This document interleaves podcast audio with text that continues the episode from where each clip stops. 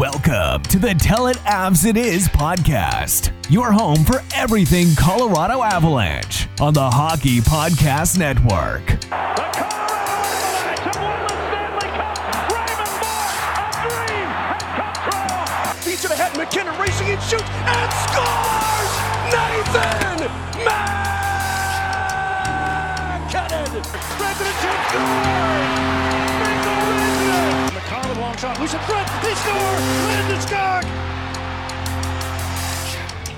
Here's your hosts, Griffin Youngs and Christian Boulay.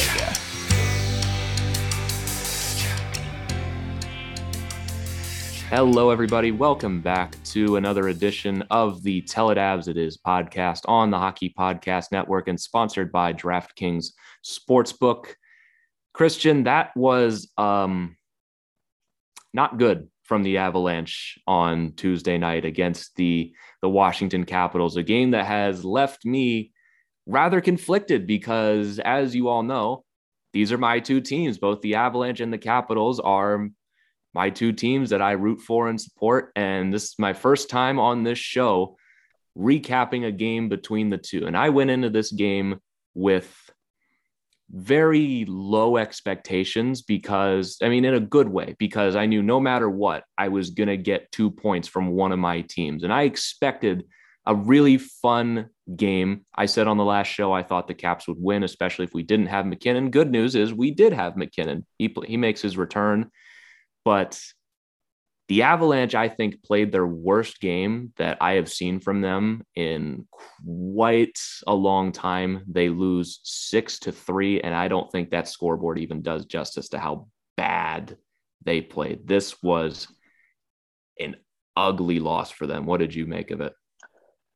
Well, first off, man, I'm, I'm glad uh, I'm glad one of us got to experience just a little bit of joy out of that game because for me, as strictly an Avs fan, that was like you said, one of the worst games I've seen the Avs play since that 48 point season. It was atrocious. And we were talking about this a little bit off air. Um, how if you would have told me that JT Compher was going to score, Darren Helm was going to score, and Mikko was going to score, we win that game 10 times out of 10. But uh, as it turns out, when your uh, top line and top pair defensemen combined for minus 18 or something, however ridiculous it was, uh, you're not going to win very many hockey games. Yeah. MacKinnon in his first game back uh, records an assist. We'll start off positive Woo! to make it five to three late in the third period. That I don't think anyone in the arena even noticed that goal happened. And he finishes at a minus five. And Mikko Rantanen, minus five. Cale Makar, shockingly, a minus five. And this was one of the worst performances I've seen from them in a while. And, you know, sometimes you have a game where just things don't work. Nothing works out for you. You're trying hard, nothing works. But you can't even give them that in this one because it wasn't that. This game to me felt lifeless. And this was, a, again, a weird game for me to watch because I'm rooting for both. I'm rooting for an overtime, essentially. I want both teams to get at least a point out of this and I'm trying my best to just enjoy it. There's no pressure. I'm happy if either team wins. But there just came a certain point where I'm like, wait, the Avalanche are playing horrible. What is going on here? This is really, really bad. Like it was towards the end of the the first period, really, because I was like, for the first bit of it, I'm just enjoying watching my two teams play each other. And then I'm like, wait a second. This is horrible. What am I watching here? They're getting absolutely caved in and towards the end of the game, I was just like, this is just poor effort. And that's something I hate saying because I hate knocking professionals for poor effort. I mean, sometimes things just don't work, but that's the only thing I could draw from this game. It wasn't that things weren't working, they couldn't pass the puck, and it just looked like they were uninspired tonight. That's really the nicest way that I can put it. Yeah, I mean, I think Kuznetsov's second goal perfectly describes that game. I mean, the Caps had the Avs top line pinned in their own zone for two minutes, probably felt like two minutes. They were just whipping the puck around the zone and making just great passes. And then Kuznetsov just walks right in and rips one top shelf on Kuemper. and the it, it was just like you said a lackluster performance, which you you don't see very much out of the Avs. I, I can't remember a game recently where they came out just so flat, no energy. And I thought with MacKinnon coming back, that was going to be a huge boost to the team, and we were going to see uh, a way better effort than what we saw in, on Saturday's game against the Blues. But it was worse than the Blues game. Like we oh looked, my, not even. Oh my God, the Blues game. I I walked out of that like frustrated at the league and the officials, feeling like we got robbed and we deserved better. I walked away from this one being like, I don't think that what the score was as bad as it could have been. No, I mean that that game could have easily been eight to three, eight to two. Like it was just not a good game. I mean, I, I tweeted this out during the game. Tyson Jost line was the best line out there. Which, if we're looking for positives, Tyson Jost and JT Compher look really good. Look really, really yeah. good. And the, but, the thing was, is that you analytically they got destroyed. Compher especially, but Compher I thought played well. Honestly, I thought the best player was Logan O'Connor.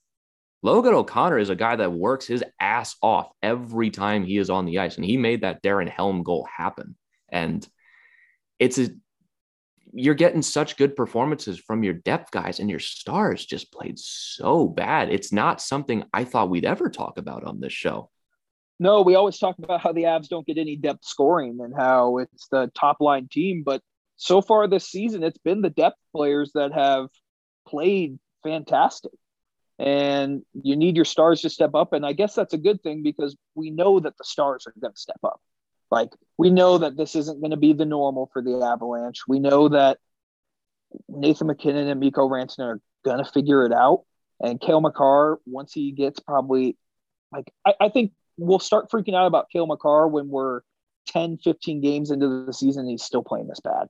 Like this is his third game back from injury. Like he's gonna need some more time. But yeah, it was it was a really bad performance from the Avs best players. And I'll give the Capitals credit. The Caps players were the Caps top players were fantastic. Like Ovechkin was good, Kuznetsov was good. I thought Oshie was good. I like that Connor McMichael kid. I think he's going to be pretty good. Um, I, will give the Caps credit; they played a really damn good game.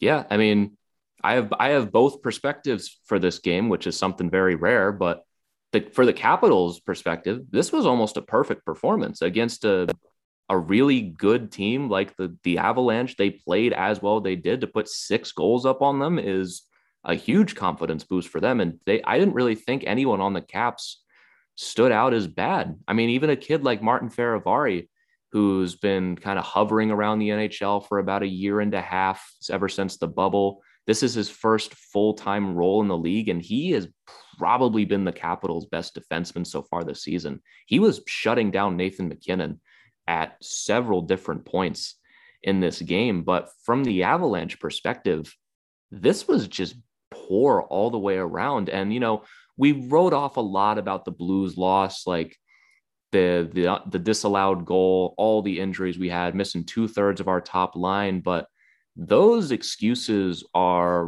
running out in this one. And I think when you get MacKinnon back, I think you lose that right to claim injuries because at this point, who are you missing? Devon Toews, big, big absence, you know, top pair defenseman, big absence, not going to downplay that. Val Nichushkin, best defensive forward on the team, you know, second line winger who's been bumped up because we lost Donskoy and Saad. But in terms of significant injuries, unless you want to count Francouz, who didn't play in this game, so doesn't matter there, you're kind of running out of excuses. And well, also Landy, obviously, he was suspended in his last suspension, but and you know that's a big part of your top line. But Landeskog's not your babysitter you're you're going to try hard with Landeskog in the lineup as opposed to when he's occasionally not going to be. Like you're all professionals and adults here, right? Do you? I don't think you need Landy to hold your hand and tell you to try hard. And this is a, this is a criticism I don't think I've ever had of this team.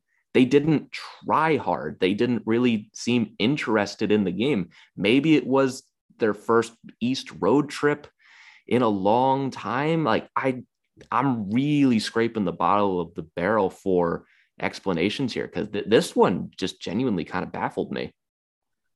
Yeah, I I'm trying to be a positive Avs fan and twist it into something's going on here, but like flat out, the Avs just like right now, as we sit three games in the season, the Avs are not a good hockey team right now.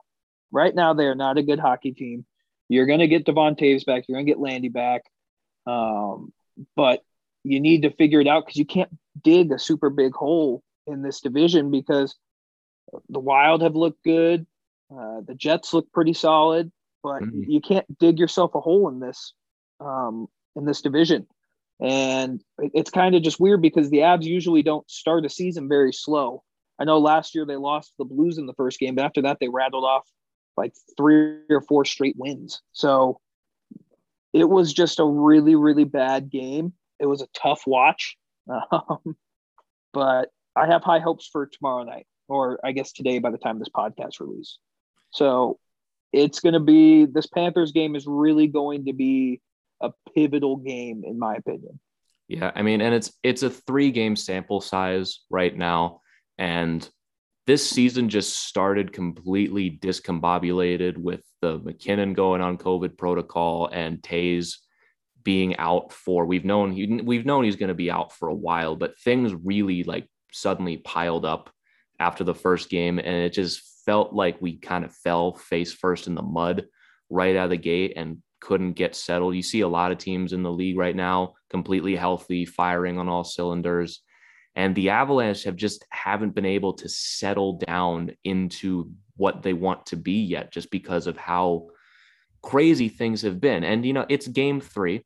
As we're recording this right now, this the NHL season has been underway for eight days, the Avalanche only seven.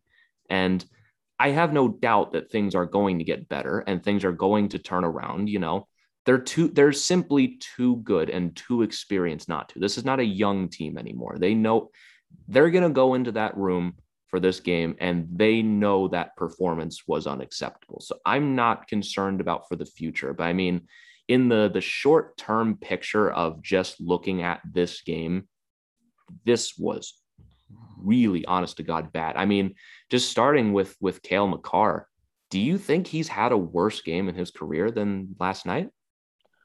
in his very brief career, that was the worst I've seen him play, which is a little surprising. And maybe it's just because our standards are so high for him and our expectations are so high that when he does have a bad game, it's very noticeable.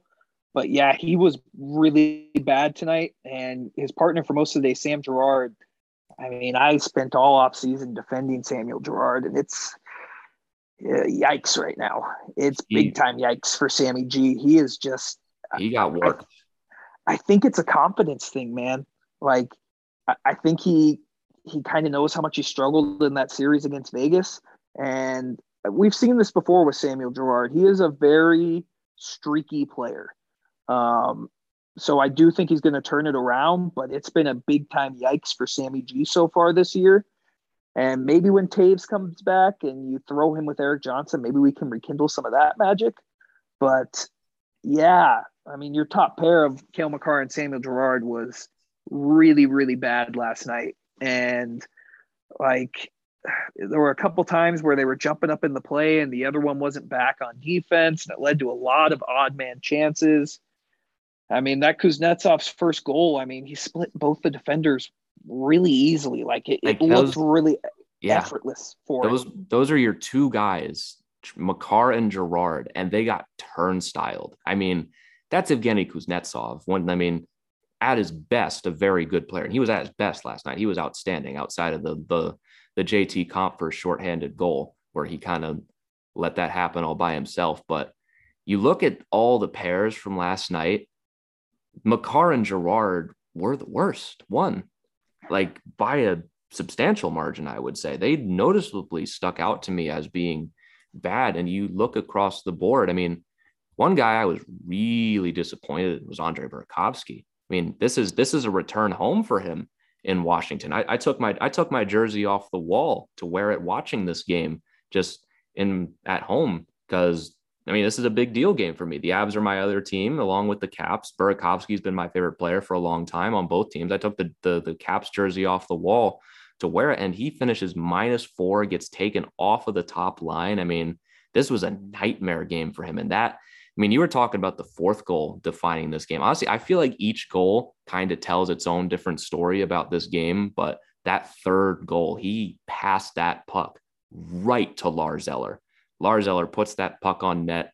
And Kurtis MacDermid, I mean, I don't think he was expecting that turnover in his one defense, but he and Murray are in no man's land. Mantha's alone in front of Kuemper, and he gets that rebound, kicks it off of his skate to his stick for a wide open net. We'll talk about Kuemper, but there was nothing that he could do about that one. And that play stems from Andre Burakovsky. And he's a he's a confidence player. I don't know if the pressure of being back in Washington for the second time got to him, but this was just a, a horrible performance and a wasted opportunity for him on the top line.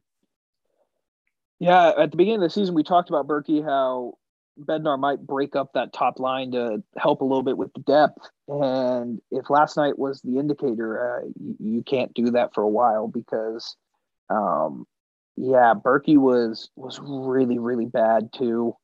Um, I I don't know what else to say about Berkey because he he didn't really do anything do anything noticeable for me out there. Like I honestly kind of forgot he was playing last night. He finished um, the game with his, his stat line from last night tells enough really.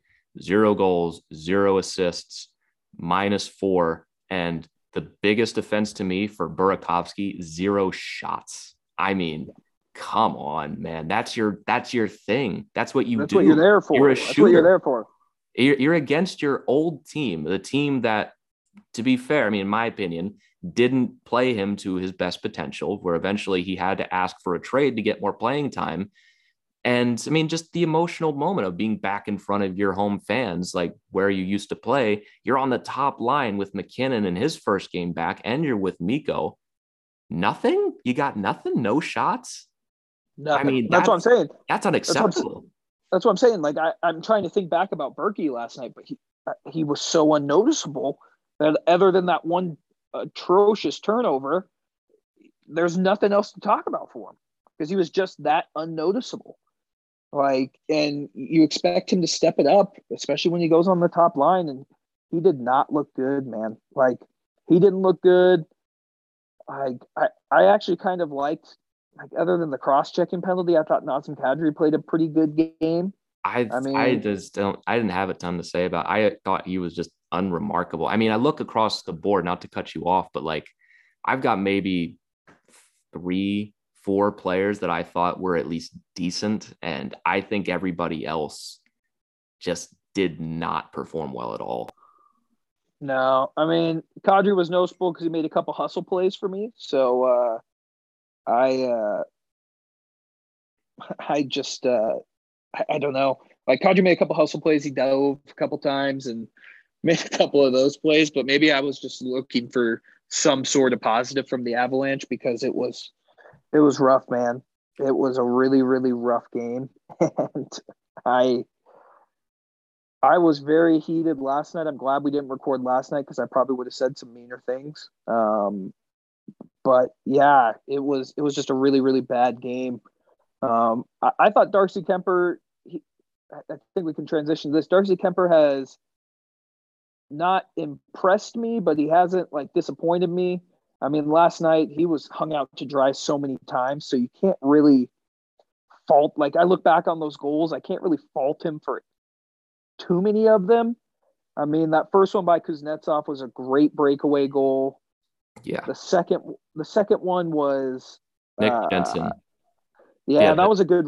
That was a good wrist shot. the Nick, the right. Nick Jensen goal is a weird one because he's he used Alex Ovechkin as a decoy. I mean, the, yeah. the cojones you have to have to pull that off as Nick Jensen is absurd. I mean, and Nick Jensen's been great to start the season. He had a, against the Rangers, he had a beautiful goal that got called back. So this was technically his first of the year, but he's been great. And that whole play, I mean, again, that's a three on one with two defensemen lead, with two defensemen leading the rush for the Caps with Ovechkin on the other side. That can't happen. And the thing with that one with Kuemper is I I get that he's fully expecting Ovechkin to get that puck, and honestly, I think Ovechkin was too. But it's a it's a clean blocker side shot that beat him clean, which has kind of become a theme here. And you go to the third goal, which we talked about.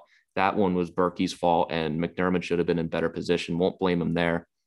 Fourth goal, Kuznetsov put the Avalanche in a blender, and Jost especially did not look particularly pretty after that one. But again, another that was a great. It's a great a shot. Great shot. Great shot. But again, another clean one beats him on the blocker side. And the fifth one was was a bad one. That was a bad recovery from Kuemper on the the puck wrapping around, and it was it was a backbreaker. That's five to two at that point. It, it wasn't horrible. It wasn't like it just went right through him, but it, you need a save on some of these. And I'm not, I don't want to rip on Darcy Kuemper and say that he's been terrible because he, he hasn't been terrible. You know, he was left no, out no. to dry in this one. So I'd, I'd say you look, you look at these, I would say one in particular, the last one, I'm like, that's a bit more on you than the others. The, the Jensen goal and the last Kuznetsov goal, I just want to save on one. I mean, they're, yeah. they're NHL caliber shots. They're tough to save, but you're an NHL caliber goalie that we we paid a lot to get. And, you know, I don't, I'm not asking him to steal that game for us because that's impossible. He, he, at his best, we lose that game with that performance, but just one or two extra saves and that blocker side has become a bit of a theme through the first three games of the season. I, f- I fully believe that he's going to be better. We kind of saw the same thing with Grubauer when he first came here. It, it takes an adjustment. And I think there's something to be said that I think Kuemper thought he was done with the Arizona style defense when he came to Colorado and was not expecting a performance like that in front of him when he came here. But uh, it's safe to say that he just hasn't been up to expectations so far. And I believe that he's going to get better. I mean, again, three games into the season, there's a big sample size to come still with everybody. But just from what I've seen so far, just needs to be a, a little better. That's all a little better, I think, is a fair criticism of him. Uh, I, I, think you could say that about pretty much everyone on the Avalanche is just a little bit better. Um, I mean, in the past two games, excluding the empty net goals, he's given up nine goals in two yeah. games. That, that's not going to be very good. And I think I saw a save percentage is only at like 85, like 0.857, I think is what he's at right now. Yeah, I, I, um, I'm totally blanking. You. I think you're right, but keep going. I can find it. It's it's not very good. So, um, like I said, 890, which yeah. is still not NHL starter quality. Um, I would defend him a little bit that he has been hung out to dry on a good amount of those goals. But like you said, he's an NHL goalie and you expect him to make one or two of those saves. I'm not expecting him to save all of them, but you need your goalie to come up with some big saves. And he he wasn't, or he hasn't yet.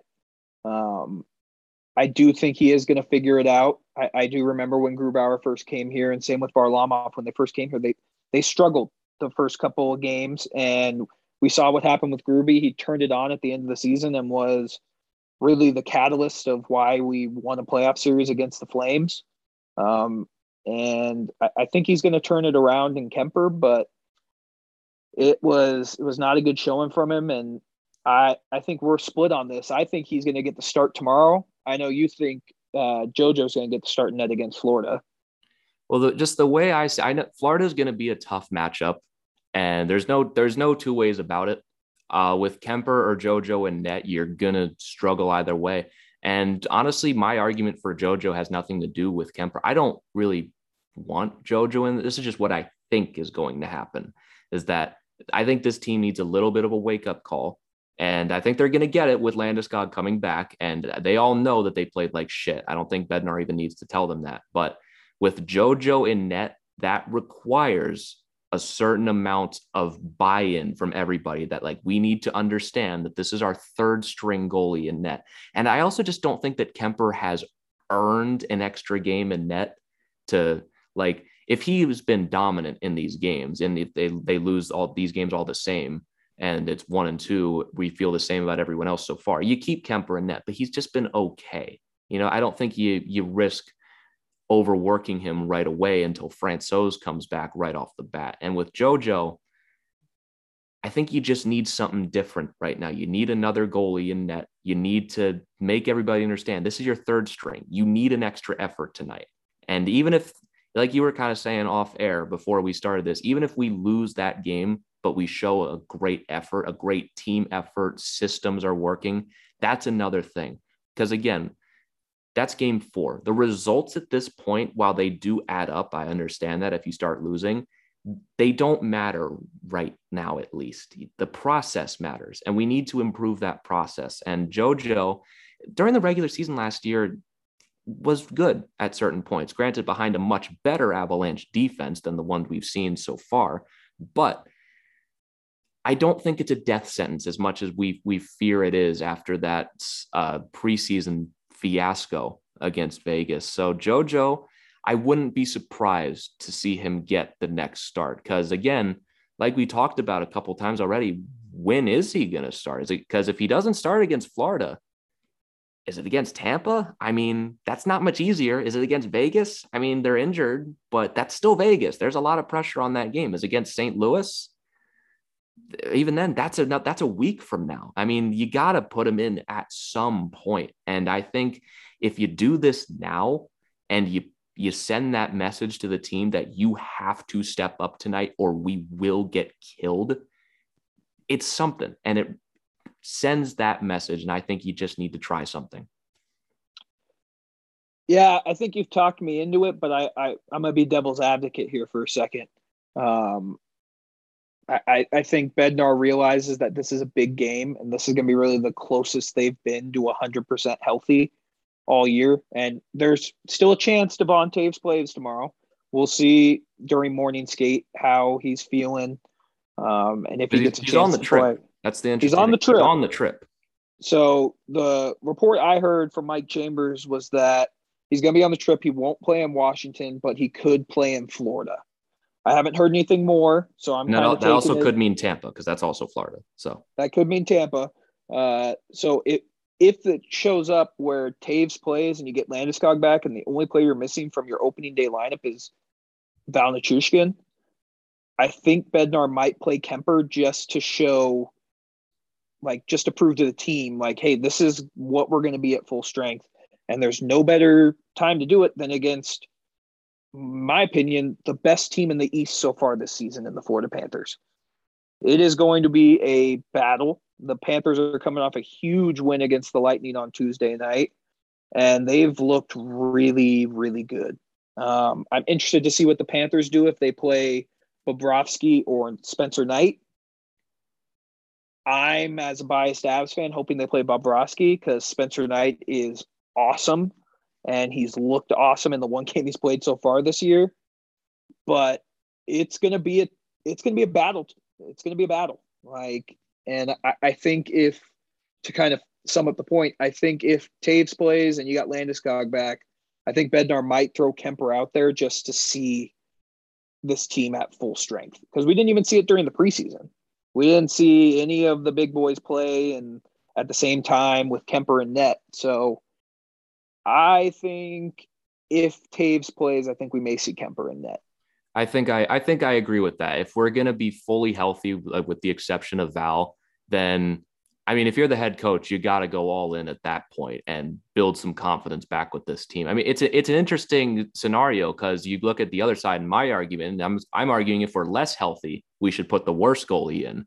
But it's I'm I'm interested to see how Bednar responds to that loss because it's it's rare that we see the Avalanche. I mean, they lose games. Everybody loses game, but it's rare to see them lose like that. So I'm advocating more for the message and the buy-in that comes with starting Jonas Johansson instead of Kuemper. Not saying that I think Kuemper should be replaced, but just the message that it would send to the team and the extra effort it would require, especially if Toews isn't there, I think would be a good wake-up call for this team. So it's it's going to be interesting to see what he does here because you can't you can't have another performance like you did against Washington. You just can't. You can't. You know, a one off is a one off. You burn the tape, you throw it away. But two games in a row like that, I it'll start to add up pretty quickly because, like we said, this is a tough road trip. You're going up against the Caps, who, as we saw, are very good, and then you're going up against the three and zero oh Panthers, who look like a wagon, and if you're hoping for a bounce back after Florida, uh, you're not going to get it against the back to back champs. And yeah, they haven't looked perfect so far, but they are Tampa Bay, even if they are going to be without Kucherov. Yeah, th- this is going to be. I, I'm gonna be honest. If we can win one of these next two games between the Panthers and the Lightning, I will consider it a success because, like you said, last night or Tuesday night against the Capitals, that's a write off. That's a burn the tape game. Everyone played bad. We move on from it. And if you can go into Florida and get two of four points against the Eastern Conference elite, then I, I think you can come back home with a little bit of confidence. And then you come back home and you play Vegas that Monday. Uh, it's going to be a big game. And I think we'll uh, we'll see what this team's made of. We talked about this at the beginning of the year, where this is not a cupcake schedule. The Avs are playing outside the Blackhawks, all playoff teams, in my opinion. Yeah, and like, they they were all playoff teams last year. Yeah, they were outside the Blackhawks. Every single team was a playoff team last year. Yeah, so, so this is Blackhawks suck as we've seen. So yeah, the, the Blackhawks are going to be bad. Um, but it's it's this is no joke to start the season. So we both kind of alluded at this at the beginning of the year, like, hey, this could be a rough start to the year, and we don't need to panic because it's tough when you come out of the gates and have to face all these teams. And whether we like it or not, the Avalanche people have us circled on their schedule. They want to beat us because they know that we're the considered the favorites in the league. So other teams use that as a measuring stick game and want to see how they're holding up against what a lot of people think is the NHL elite. Yeah, absolutely. I mean, it, it comes with the territory of being the odds on Stanley Cup favorites. And it also comes internally as well, especially for us as fans. All the expectations on this team, second year in a row, odds on favorites to win. When you actually win a game, it just feels like everything's going according to plan and that's just expectations being met bare minimum. When you lose a game especially like this that's when you were like oh man what's wrong with these guys? What's wrong what's wrong with this team? And i, I think we just have to reel ourselves in a little bit everyone here because I, I, see it on twitter too. I mean every fan base has reactionaries. We, we're just enjoying sports. It's what fans do. We react to things. But i think we all hand just up. Hand yeah, up. Hand I, up. I was one of those that. people freaking yeah. out I was one of those people freaking out. But now that we've sat down and talked a little bit, I've talked myself off the ledge. The season's not over. It's three games into the year. We're just very emotional fans. And like you said, with the Avalanche, when they win, it's to be expected. And when they lose, we go, what the fuck? Like, this team shouldn't be losing games, especially getting blown out. But take a deep breath, we, we don't need to overreact yet. If we're having this conversation in mid November and we're worried about it, maybe, maybe a little bit of panic.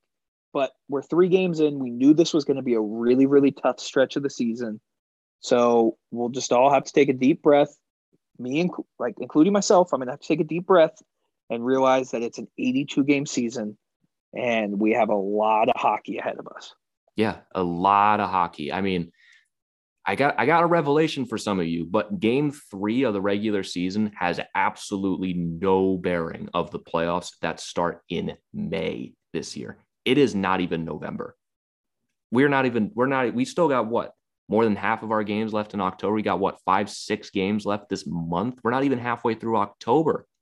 So, yeah, you know what? If the playoffs started tomorrow, I'd be a little concerned, but the good news is it doesn't. The playoffs are a long ways away. And if you're going to learn your lessons, learn them early in the regular season. So this game, you burn the tape, you move on. You're not seeing Washington again until March. You know, it's it's not like last year. And another and another thing, just on that same topic of you play you played Washington, a team you haven't seen in forever. You can get away with what you did against the Caps last year against teams like the Ducks and the Coyotes and the Sharks, not against really good teams like the Caps. And another thing, I think a lot of the reaction to this loss is kind of muscle memory because last year, every time we lost a game, it was either to a really bad team or a team we were directly going head to head with in the standings, whether it was Vegas, Minnesota, or St. Louis. So every loss last year felt like a disaster in a certain way. This loss, outside of the two points we did not get, has absolutely no bearing on us. The Capitals are not going to hurt us one bit by getting these two points. So we just need to bring it down a notch. Like you said, if this continues and we're talking about this next month, I mean, because November is a cakewalk. You should not lose more than two games that entire month. You are that is an easy schedule, as I'm sure we will get to eventually. But you have no excuse in November to lose any of those games. But this is a tough schedule right now. We stumbled out of the gates with injuries and everything that we had to deal with with the COVID protocol. And after the first game, you have guys dinged up and Val going right to, to the injured reserve. We haven't seen this team at full strength yet. So if we can get that back soon, I don't know if you guys can hear the the sirens right now. I mean, that's what you shouldn't be doing right now. You should not be sounding the alarms. You should not be panicking. It's too early for that. We have so much we have so much more time. Save your energy for the playoffs. You're going to need it. Trust me. Enjoy the regular season right now. We will learn from our mistakes. I believe in this team fully to learn from their mistakes and just to be better.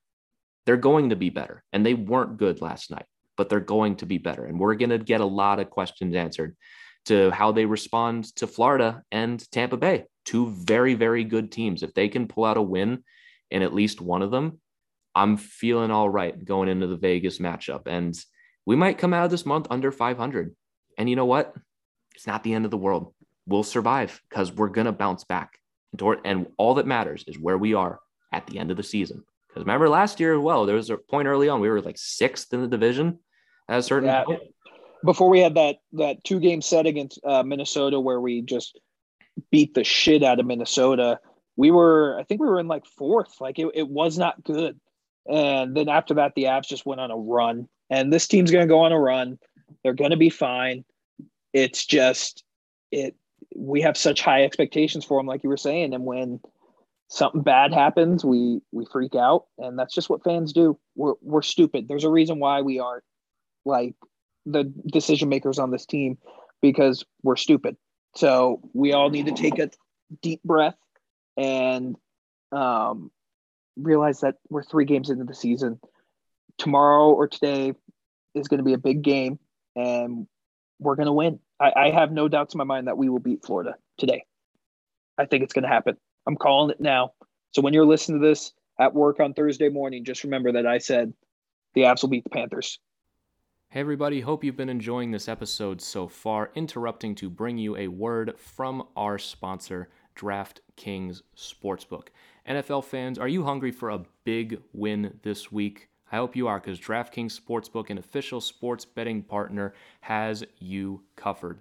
New customers can bet just $5 on any NFL team to win their game, and if they do, you win $200 in free bets. It's really just that simple. And if DraftKings Sportsbook isn't yet available in your state, don't worry because DraftKings is not going to leave you empty handed because everybody can play for huge cash prizes all season long with DraftKings daily fantasy sports contests. And DraftKings is giving all new customers a free shot at millions of dollars in total prizes with just their first deposit.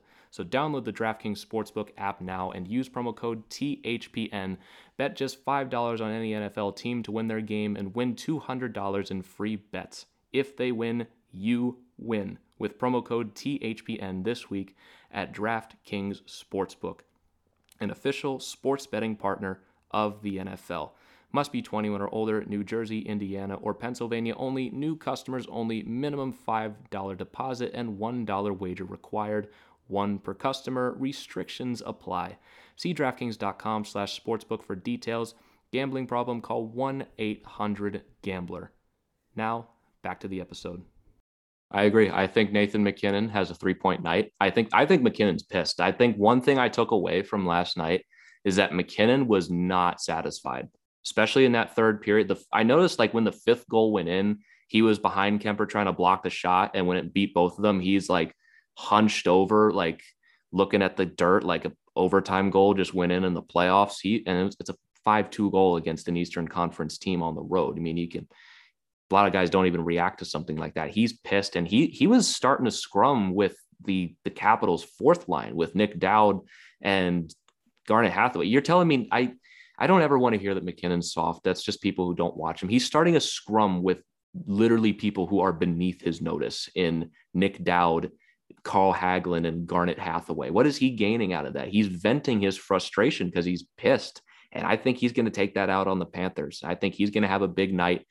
Makar, I think, needs to have a big night. I thought he was going to have a big night against the Caps. We'll see if this his hand thing is really bothering him. But the thing with Makar is like it's a hand injury, not a not a brain injury. You know, it doesn't affect his positioning. So yeah, that's going to bother him. But the the mistakes he made last night, I can't excuse by just saying that his hand was was bothering him. And you know, maybe it is, but where he's got a big contract now, he's got a big big boy contract. So that's just something he's going to have to deal with. It. But I think he's going to have a big game against Florida. I think I think this I think we're going to see a lot of goals from MacKinnon and Rantanen in this one, maybe one from Landeskog as well. I think we're going to I think we're going to get in a shootout with the Panthers. I think it's going to be a high scoring game, but I think the Avalanche are going to come out on top because I think the Panthers are also due for a loss at 3 and 0.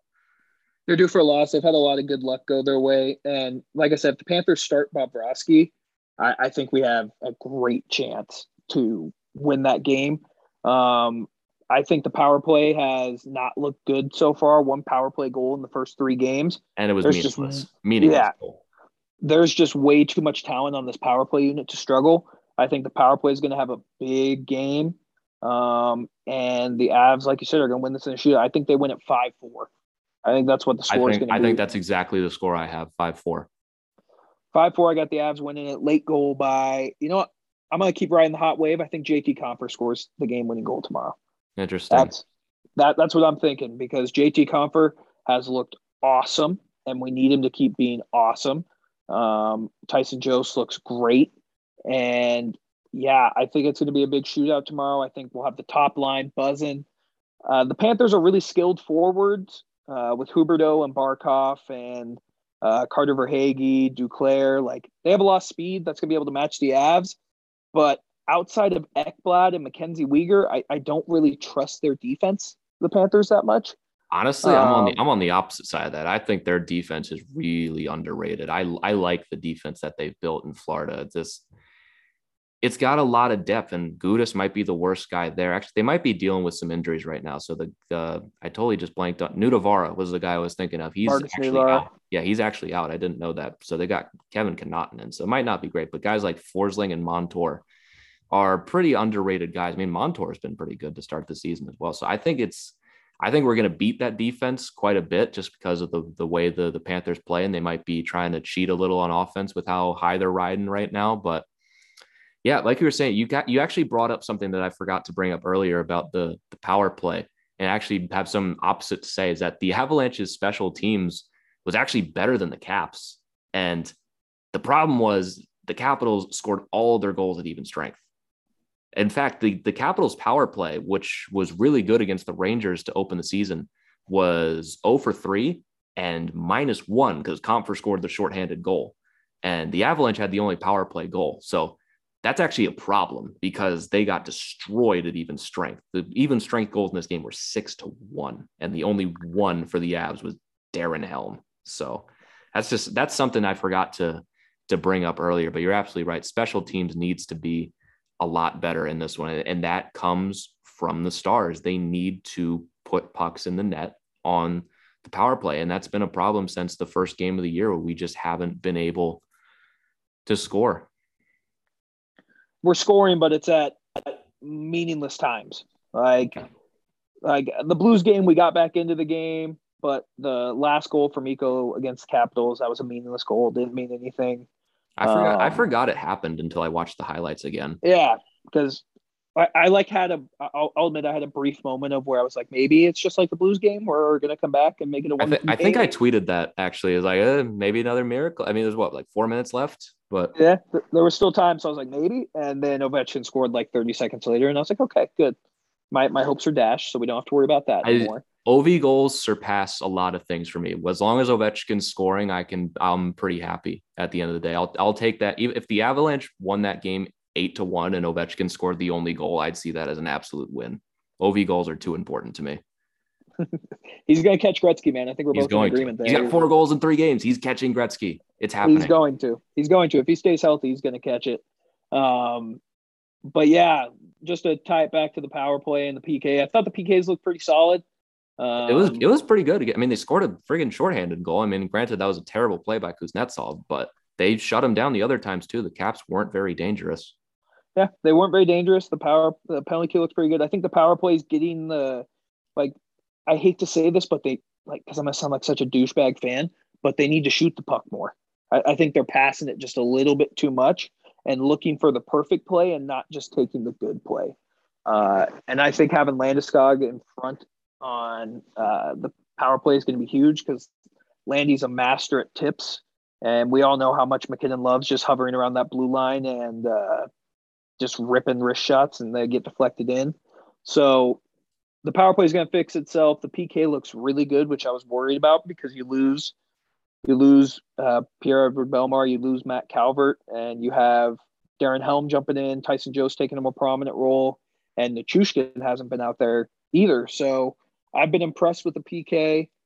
Um, but yeah, I think the special teams has to be special tomorrow against Florida if we're if we're going to win that game. And I I think they step up. I think we kind of I think we're going to see a huge uh, outburst from the Avalanche in this game. I think they're frustrated with themselves, and it's going to be. I think the first ten minutes of the game against the Panthers is really going to show what we're going to get out of the Avs team that night. And I think they're going to come out pissed off. Yeah, I mean, even even before the the COVID shutdown, everything, our last two games against the Panthers actually always stuck out to me just by how fun those games were. But you br- you brought up something on the the the penalty kill and someone that we all acknowledge played really well last night, but has kind of gotten lost is Logan O'Connor. I brought him up earlier he was outstanding in this game and he's he's just not the kind of player that can single-handedly change your fate but that guy works so hard he played almost three minutes on the penalty kill and i think it's one of the main reasons it worked so well he set up that darren helm goal beautifully in the second period like logan o'connor just strikes me as like a destined playoff hero, the kind of guy that scores that goal in the playoff that just gets remembered. Like for the Capitals, Devante Smith Pelly was that guy. Like, do you even remember who that is for outside? Oh yeah, he scored, he scored, scored it in a game. Was it game five? He scored the tying goal, and then uh, I forget who scored the game winner in game five against. I remember it crept. Yeah, it crept through Fleury's five hole, and Eller was just standing on the back door, easy tapping. But Smith Pelly played really well in the uh, the whole run, the whole the, run the, was the whole run. He was fantastic, and then he kind of disappeared after that.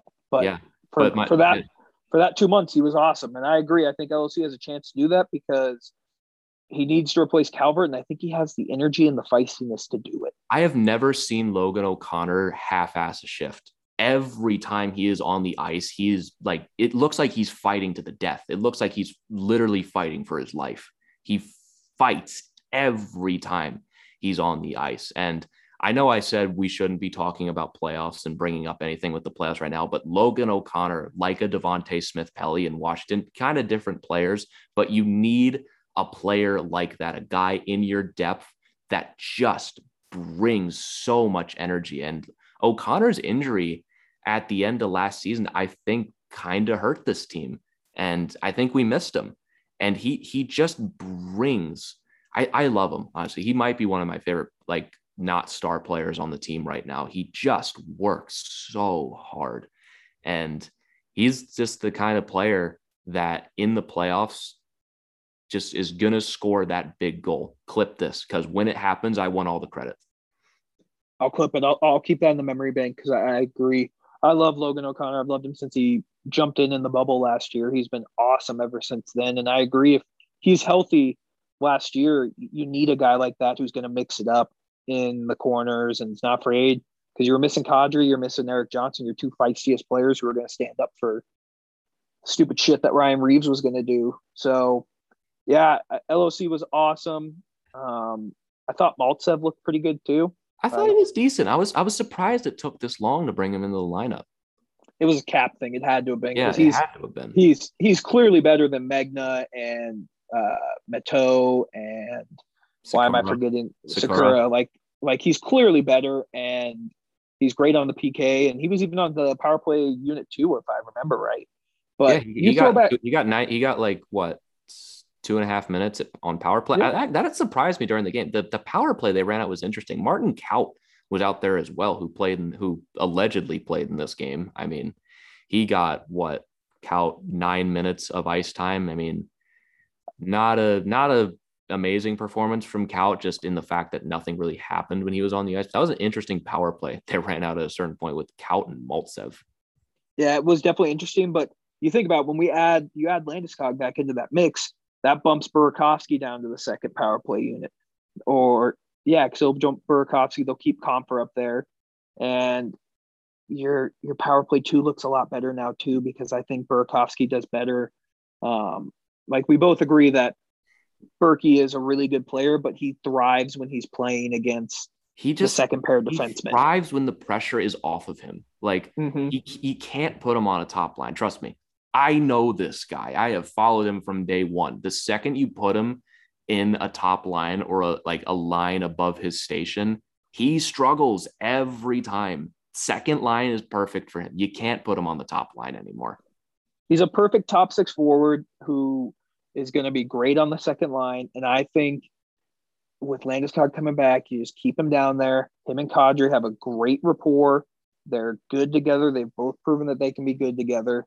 So it's going to be great to have Landeskog back because, yeah, we, we talked about he shouldn't be our babysitter, but we, we kind of need him to be our babysitter right now because you need your your your leader to lead because he's without a doubt the best captain in my opinion in the NHL and he's going to provide some toughness for you and he's going to provide some skill at the top line. So I think adding Landeskog back, it's going to be great. And I think it just contributes even more to the reason why I think they win this game against the Panthers five to four.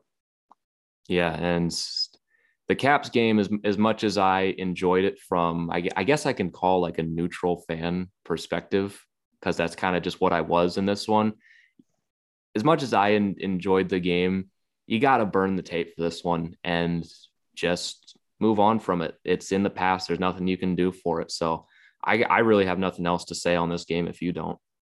Nope, I got nothing else, man. I think we're both in agreement that Avs are going to come out and kick some ass tomorrow against the Panthers, and it's going to be a completely different story when we're recording on uh, on Sunday night for you. So hopefully, when we're recording on Sunday night, we're talking about uh, two two yeah, wins two in Florida. This, this, is gonna be the first time we got two games to talk about. I know that's gonna be it's gonna be a fun episode, man. I'm pumped about that. But we yeah. talked about this a little bit before.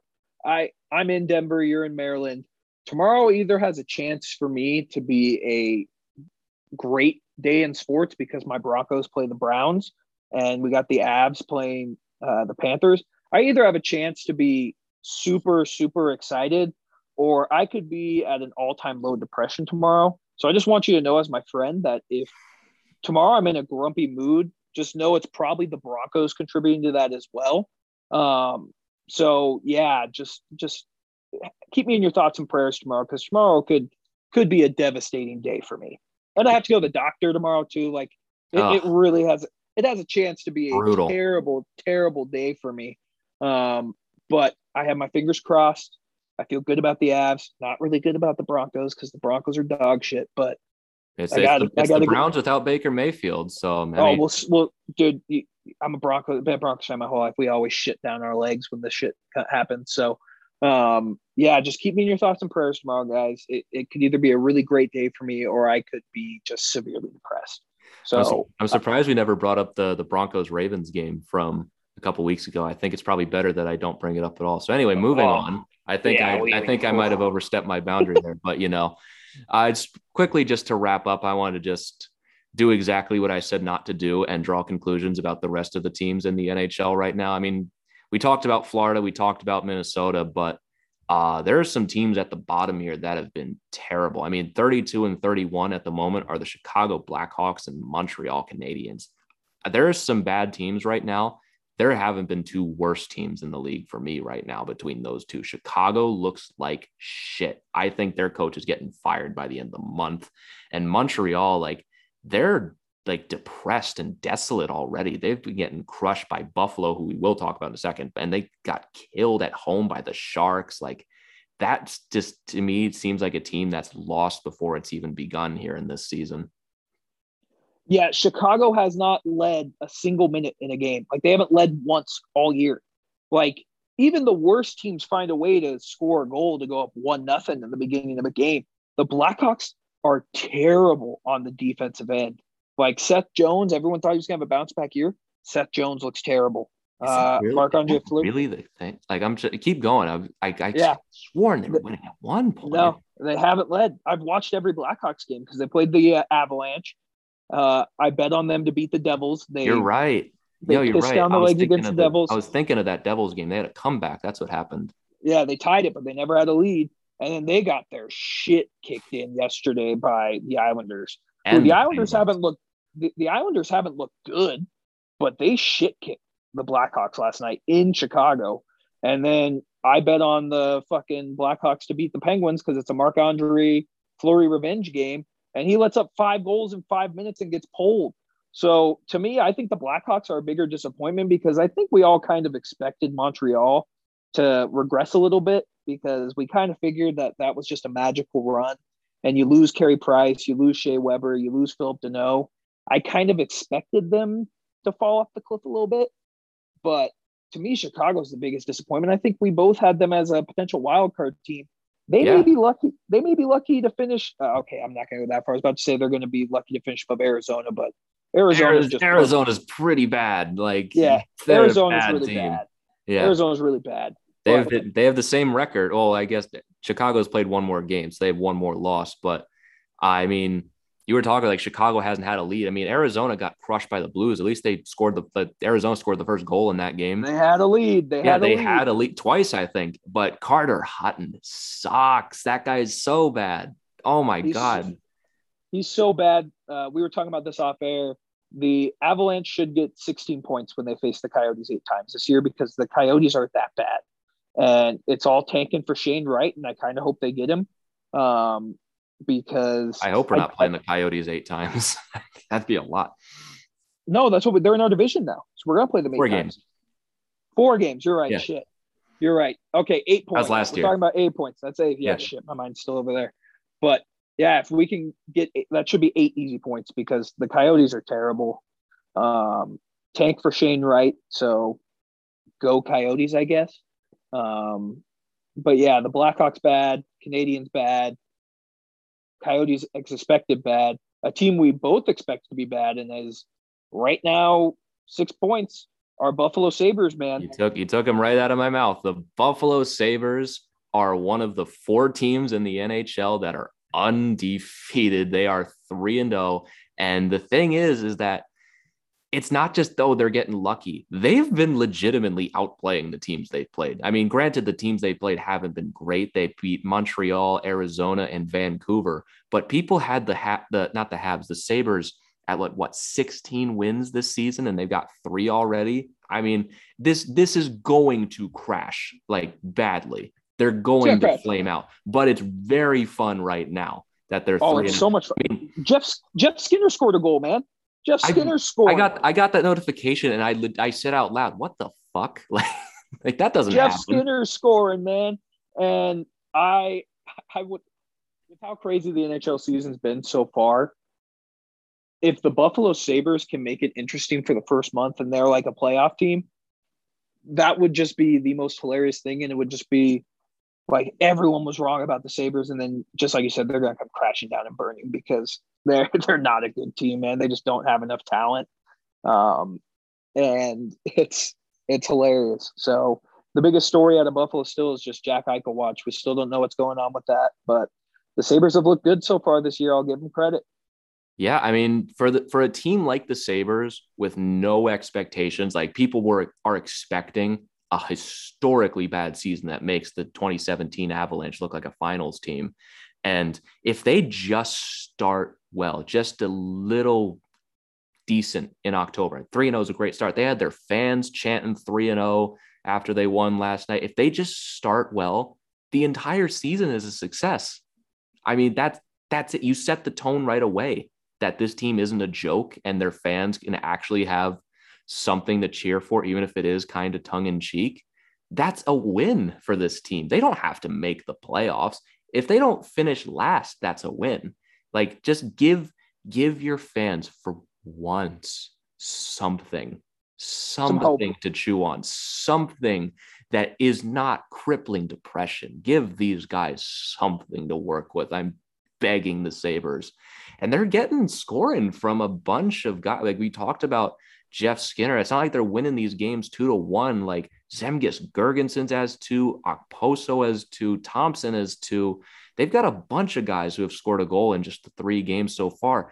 And Craig Anderson, 40 year old Craig Anderson, the third string goalie with the Capitals last year after finally leaving Ottawa, is a 954. That's, I mean, he's the best goalie That's in the league hockey, right now. baby. That's, That's that's, hockey, hockey. I mean, come on. That how can how can you not love this from the Sabres? I adore this team right now. That's awesome. It's the best, man. I love them too. Um, I think we can dive into the next team though. Our good old buddy Philipp Grubauer and the Seattle Kraken. Uh, Oh, groovy. I felt Oh, like, that's like hurting me. I I love Gruby. I I, will him. always love Gruby. I get why he left, but yikes. Yikes, man. That he has Philly not game. looked good. That Philly game was rough. And now Driedger's hurt. And I don't think Seattle's going to have nearly the amount of success that uh, Vegas did because what we thought was going to be a strength for the Kraken was their defensemen. Their defensemen have not looked good. There's no like, I've- magic in Seattle. It's just not there. Am I going to bet them in their first game Saturday at home? You better fucking Oh my believe god, they're, it. they they're- if they lose that game, they're done. yeah, that Gruby's gonna bounce back and have a great game, but yikes, man, he has not looked good. I think his save percentage too is right around Kuemper's. Like he I- may be a little, It's, it's got to be worse. I don't I don't have it in front of me, but I can find it. yeah, I think it's a little worse than Darcy's, but yikes, man. I want Gruby to do well because I love Gruby. I don't think he left on bad terms, but yikes, man. That want- Are you ready? is- to, are you ready to hear it? Let's hear it. 867. Jesus, man. Oh my That's a god. that's a guy you're paying six million dollars or five million dollars a year. That's that's not good, man. Five five point nine for the next six years. Yikes, man. Yikes. I mean, this is. I mean, again, let me reiterate: the Kraken are four games into their their lifespan, and this was game three for Grubauer. So let me reiterate that it is very early before I say this, but this is exactly what I was worried about with a Grubauer contract. I brought up Martin Jones as he was great for the Sharks, took him to a final, signs that extension, was great before it kicked in. Year one of that extension, worst goalie in the league because you just can't predict goaltending. And I'm just not comfortable giving a goalie six year term, even if it is a fair cap hit, six years for a goalie, you're asking for trouble. And imagine how we would feel right now. We sign him to that exact deal, and he has that game that he had against the Flyers five goals in a period and a half. How do you think we're feeling right now? oh, not good. Not good. And it sucks because I, I want Gruby to be good, man. I want him to be good. I want the Kraken to be good because it's good for the NHL. I mean, you saw it that they have what the I think the season t- or the ticket price for their opening night game was like 640 bucks. Oh something ridiculous for a ticket to the game. So Seattle, I, I want them to be good. I really do, and I want Gruby to be good. But man, he is he has not looked good, not looked good at all, and the Kraken have not looked good. And I'm I'm nervous about them. I'm nervous about them. I Yeah, feel I I, mean, I feel like it's it's gonna it, be tight. it for them. almost feels the opposite of Vegas because Vegas, when they started, they were winning the games in the way that the Kraken have lost, if that makes any sense. Their first game against Colorado, they kind of did what the Flyers did to Seattle. They crushed us. Mhm. And it almost felt like Seattle got the opposite of that one. And I, there's just no magic here. You got to set the tone with the magic right off the bat as an expansion team, as we saw with Vegas. And it's it's just not there. I don't I don't think they're this bad. I think it is an almost overly realistic like what What an you expect of expansion an team expansion should team. be. These guys Yeah. don't know each other. Like there's no chemistry here yet. With Vegas, it was like a, a band of brothers kind of story. Like we've been abandoned, and Seattle just never had that from the get go. So I don't think this is a playoff team. I but I think they're a little better than this. And I think Grubauer, once he gets comfortable, I don't think he'll ever return to what he was in Colorado, but I think he'll be all right. I'm rooting for. I love Grubauer. I love that guy. He's awesome, just a genuinely fantastic human being, and he deserves nothing but success. But it's a rough start for him, and I I just hope it gets better. I do too. I do too. I think the last team we can talk about. Now, I don't know if you paid too much attention to him, but another goalie who seems to be struggling and is not doing too well, Connor Hellebuyck in Winnipeg. I was gonna not, I was gonna talk about the Jets when we were bringing up bad teams. Uh, yeah, that guy is struggling. He's struggling, and it's weird because he he's a Vezina caliber goalie. Like he's the man, and he is struggling. Man, the Jets don't look very good. I mean, it's it's going to be interesting this Central Division because really I'd give Minnesota credit for how well they're playing, and St. Louis I'll give them credit for how well they're playing, but the two top teams we both thought with the Avs and the Jets both have struggled a little bit, but we'll uh we'll see what happens. But yeah, the Jets, man, I you man, Connor Hellebuyck just doesn't look good. So I I hope, I mean, I, I kind of hope he turns it around because the Jets are a really fun team to watch. I mean, you got Kyle Connor, Blake Wheeler just went into COVID protocol. Uh, has Scheifele played this year? He was suspended for one game, I believe. Yeah, I think he's still to fill out the suspension, but yeah, it's the Jets he, look bad. Scheifele, I have their thing. He has two assists in two games. So he, he's he's playing, but yikes, but, man. Yikes, are, man. And are you then, ready? For, are you ready for Connor Hellebuyck's save? Yeah, let's hear it. Let's hear it. Make me feel better about Kuemper. Okay, that makes me feel better about Kuemper. 56. Oh my lord. That is so not good a that is not going to that that is not sustainable. So that's going up. The I think the Jets like that's just a really disappointing start for them. They're 0 and 3 or 0 2 and 1. And that's that's losses to the Ducks, the Sharks, and the Wild are good, but they were up what two goals late in that game. Like mm-hmm. and he blew that, it. Sh- that shouldn't happen. So uh, I think I think we can wrap there, but the Jets they've disappointed as well. I mean, again, three games into the season for everyone. Some teams four, some teams two. We're right as we're recording this eight days into the season, all of this is going to change. I mean, my my first cutoff before I really start drawing some conclusions is 10 games. Like that's when that's when you can get okay, we went this and this in that 10 game you're, stretch. And you're an eighth into the season, so you, you got a big you got yeah. a big thing. Before we wrap up, I just want to go over a couple things on some stats. The league leader in points right now not Connor McDavid or Leon Draisaitl. Anze Kopitar. That is, yeah. Eight points. He has five goals. Anze Kopitar and Tyler Bertuzzi are tied for the league leading goals right now, just like we all predicted. As and this as, stat, as you do. And this stat just blows my mind because it's just crazy to think about. Darnell Nurse, his average time on ice, 29 minutes. That oh, is how many minutes he's playing in a game. God. Holy shit, dude. Dude, that is ridiculous. And I, Quinn Hughes I, isn't far behind it. We trashed that contract, but that was almost out of necessity. They don't have yeah. anyone else. He is. I love Darnell Nurse, but yeah, he shouldn't be getting paid that much. But 29 minutes? That's ridiculous, dude. That and that's his average. Like sometimes that happens, but that's his average. I mean, come on. That is ridiculous, dude. That is mind blowing. I don't know if that's sustainable, but it's Holy not. Shit, he, he is lot. going to fall apart by the end of the season if that's the case. Yeah. But yeah, I just wanted to wrap with that because it kind of blew my mind that Anze Kopitar is just having a resurgence here. And I like Anze Kopitar and I like the Kings, what they're building. Um, but and yeah, Drew, Anze Drew, Kopitar. Drew Doughty leading defenseman in points as well. I'm telling you, man, Seven the Kings. Points. I, I at the beginning of the year, I thought the Kings were going to be a playoff team. I still don't think they're going to be a playoff team, but they're going to be frisky, man. They're going to be a frisky team. So watch out for them in the Pacific. I, I, mean, I like I like the Kings. Hey, we say it's look out for the Kings, but they are one and two right now. Yeah, so they, they beat up been, on the they beat up on the, the the Golden Knights. Then they lost to Minnesota and Nashville, but they've been they've been frisky though. Yeah, so, close games, one goal games.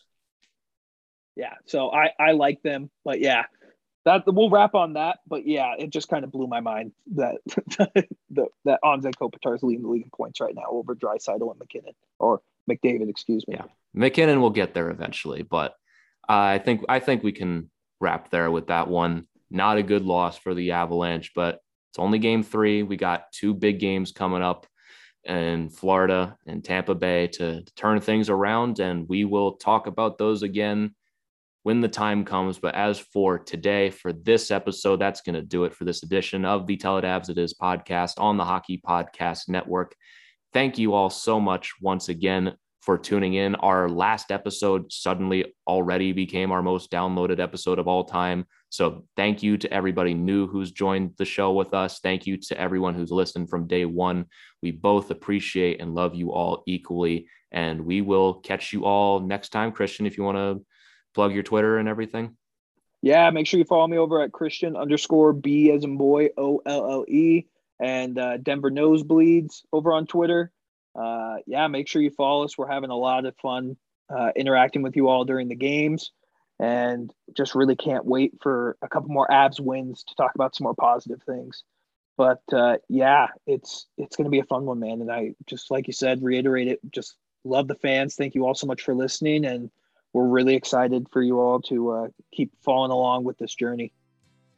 Yep, absolutely. And if you want to follow me at G Youngs NHL, and if you want to follow the show, which I highly recommend, it is at Tell It Avs It Is. We've got plenty of stuff coming for the rest of the season. Keep your eyes open. You do not want to miss what we've got coming. But that's all for another day. That's it for us right now. Thank you all so much once again for tuning in, and we will catch you all next time with our first road trip of the season in the books. So see you all then. Enjoy the rest of your week.